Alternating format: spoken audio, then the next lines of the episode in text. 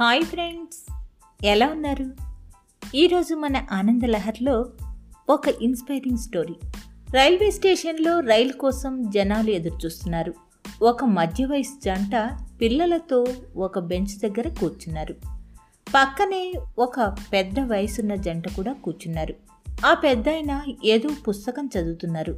ఎక్కడి వరకు వెళ్తున్నారు? మాట కలిపాడు మధ్య వయసు ఆయన.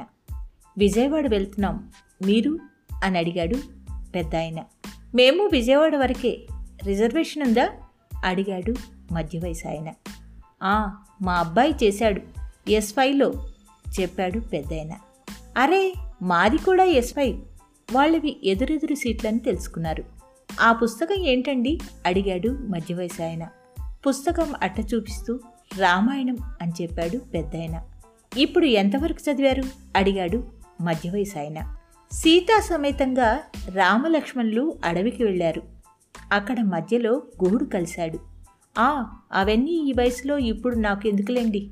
రిటైర్ అయ్యాక తీరిగ్గా చదువుకుంటా అన్నాడు ఆయన. పెద్దయిన నవి మళ్ళీ పుస్తకం చదవటంలో మునిగిపోయాడు. రైలు ఇక్కడ మూడు నిమిషాలు మాత్రమే ఆగుతుంది. జనాలు కాస్త ఎక్కువగానే ఉన్నారు. త్వరగా రైలు ఎక్కేయాలి పిల్లలు జాగ్రత్త. ఆ లగేజ్ అంతా ఒకే చోట పెట్టు. అటు ఇటు వెళ్ళకండి. రైలు రాగానే జనాలు తోసుకుని వస్తారు. బొమ్మల్లో కూర్చోకుండా నా వెంట రండి. భార్యకి ఆదేశాలు జారీ చేశాడు ఆ మధ్య వయసు ఆయన. మరి కాసేపట్లో రైలు వచ్చింది. లగేజీ తీసుకుని రా రా అలా నిలబడిపోతావేంటి? అని భార్యని అరుస్తూ ముందుకు కదిలాడు మధ్య వయసు ఆయన. జనాలని తోసుకుంటూ ముందు ఆయన ఎక్కేశాడు. వెనకే భార్య పిల్లలు వస్తున్నారులే అనుకున్నాడు. తీరా ఎక్కి చూశాక భార్య పిల్లలు కనపడలేదు. లగేజ్ బెర్త్ మీద పెట్టి పెద్ద ఆయనకి లగేజ్ చూస్తూ ఉండండి అని చెప్పి వెనక్కి వెళ్ళి డోర్ దగ్గర నిలబడి చూశాడు. ఇంకా అతని భార్య పిల్లలు ఎక్కడంలోనే ఉన్నారు. అంతలో రైలు కూత పెట్టింది. కసురుకుంటూ భార్య చేయి పట్టుకుని లోపలికి లాగేశాడు. పిల్లల్ని కూడా లోనికి లాగేశాడు. ఎందుకే మిమ్మల్ని బయటికి తీసుకురాను? లోకజ్ఞానం లేదు. నీకు రైలు ఎక్కడం కూడా రాదా?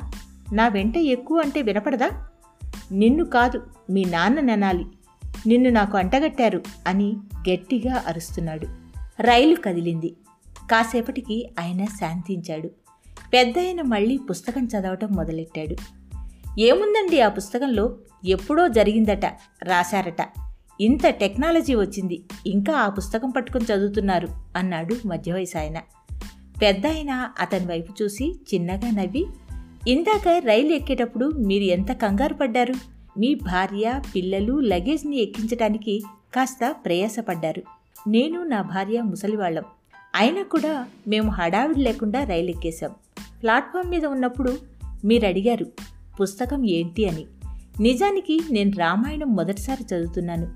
సీతా సమేతంగా రామలక్ష్మణులు అడవికి వెళ్ళారు. అక్కడ మధ్యలో గుహుడు కలిశాడు అని చెప్పాను. అవును గుహుడు పడవలో వాళ్ళని ఎక్కించుకొని అవతల ఒడ్డుకు చేర్చాడు. అంతేగా అన్నాడు మధ్య వయసు ఆయన. "ఆ, ఆ, అంతే. కాకపోతే ముందుగా పడవని సీతమ్మ ఎక్కింది. తరువాత లక్ష్మణుడు ఎక్కాడు. ఆఖర్న రాముడు ఎక్కాడు. తరువాత పడవ ముందుకు కదిలింది. ఇదంతా నేను ప్లాట్ఫామ్ మీదనే చదివాను. ముందు మనల్ని నమ్ముకొని మనతో వచ్చిన వారిని బాగా చూసుకోవాలి. తరువాత మన గురించి మనం ఆలోచించాలి అని దాని భావం. అందుకే రైలు ఎక్కేటప్పుడు ముందు నా భార్యని ఎక్కించా. లగేజ్ తీసుకొని తన వెనుక నేను ఎక్కేశా. మనం ఎలా బ్రతకాలి అనేది ఏ టెక్నాలజీ మనకు చెప్పదు అన్నాడు పెద్దాయన. మధ్య వయసు ఆయనకి తల కొట్టేసినట్లయింది. ఇక అప్పటి నుంచి భార్యను ఒక్క మాట అనలేదు. రైలు దిగే వరకు కామ్గా కూర్చున్నాడు.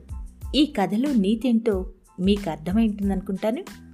ఇలాంటి మరిన్ని మంచి మంచి కథల కోసం ఆనందలహరి పాడ్కాస్ట్ను తప్పక ఫాలో అవుతారు కదూ? మరో మంచి కథతో మీ ముందుకు వస్తాను అనురాధ తీర్థాల ఆనందలహరి పాడ్కాస్ట్లో.